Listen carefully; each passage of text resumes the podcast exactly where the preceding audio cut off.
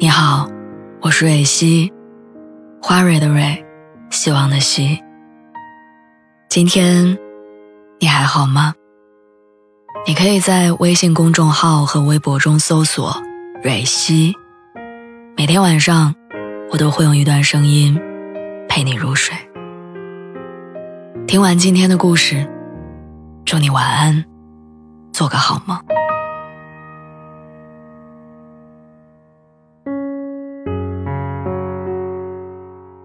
有没有发现，越长大，我们活得越怂？小时候受了委屈，可以跟说坏话的同学打上一架，就算抓花了脸，也必须为自己讨回公道。现在遇到烦心事儿，首先想到的不是据理力争，而是开始权衡利弊，最后基本上都是咬碎了牙往肚子里咽。曾经我觉得成为大人是一件很光彩的事儿，长大之后才发现。成长是一个失去体面的过程，因为越长大，我们越明白，人这一生多的是比面子更重要的事儿。直到今天，我还是没有勇气跟他说以前的事情都是我不好。如果可以再关心他一点，如果当初我没有那么任性，我们现在是不是还会在一起？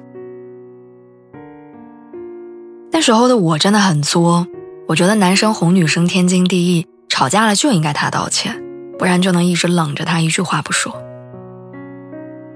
很多鸡毛蒜皮的小事儿，我其实都明白是我不好，但就是无法放下面子，坦诚的讲，我错了。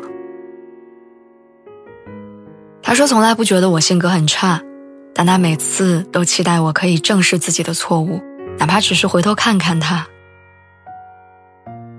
但我却死守面子，没想过给他迁就。我成了每一次吵架的胜利者，却彻底输掉了那个人。冷战真的很伤感情，不要硬扛着，浪费享受幸福的时间。和失去一个真心爱护自己的人相比，其实面子不值一提。请回答一九八八里。大学时，宝拉因为学生示威事件被警察堵到街角，要把她带走调查。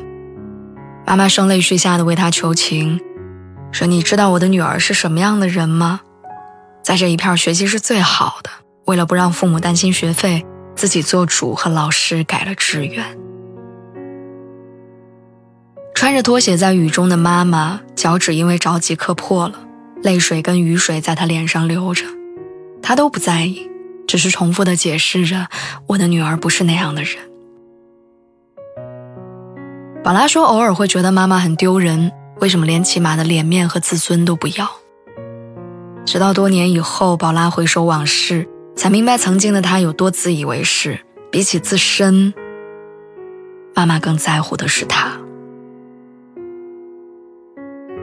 人真正变强大，不是因为守护着自尊心。而是抛开了他的时候。我有一个朋友在北大毕业，他真的很优秀，但找工作还是碰了一鼻子灰，心仪的几乎都被更优秀的人抢走了。但让他接受一般的岗位，连我都觉得可惜。但没想到他很坦然，他说虽然知道自己学历不错，但和工作经验丰富的前辈们相比，他还是个职场小白，与其端着架子不愿低头。不如一脚踏进社会的洪流中，在跟生活的实战里找清自己的位置。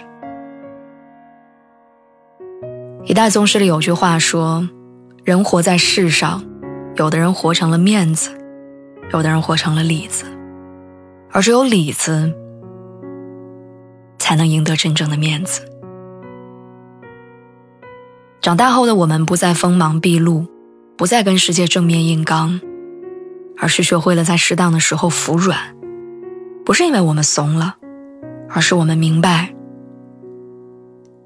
有比这更重要的东西。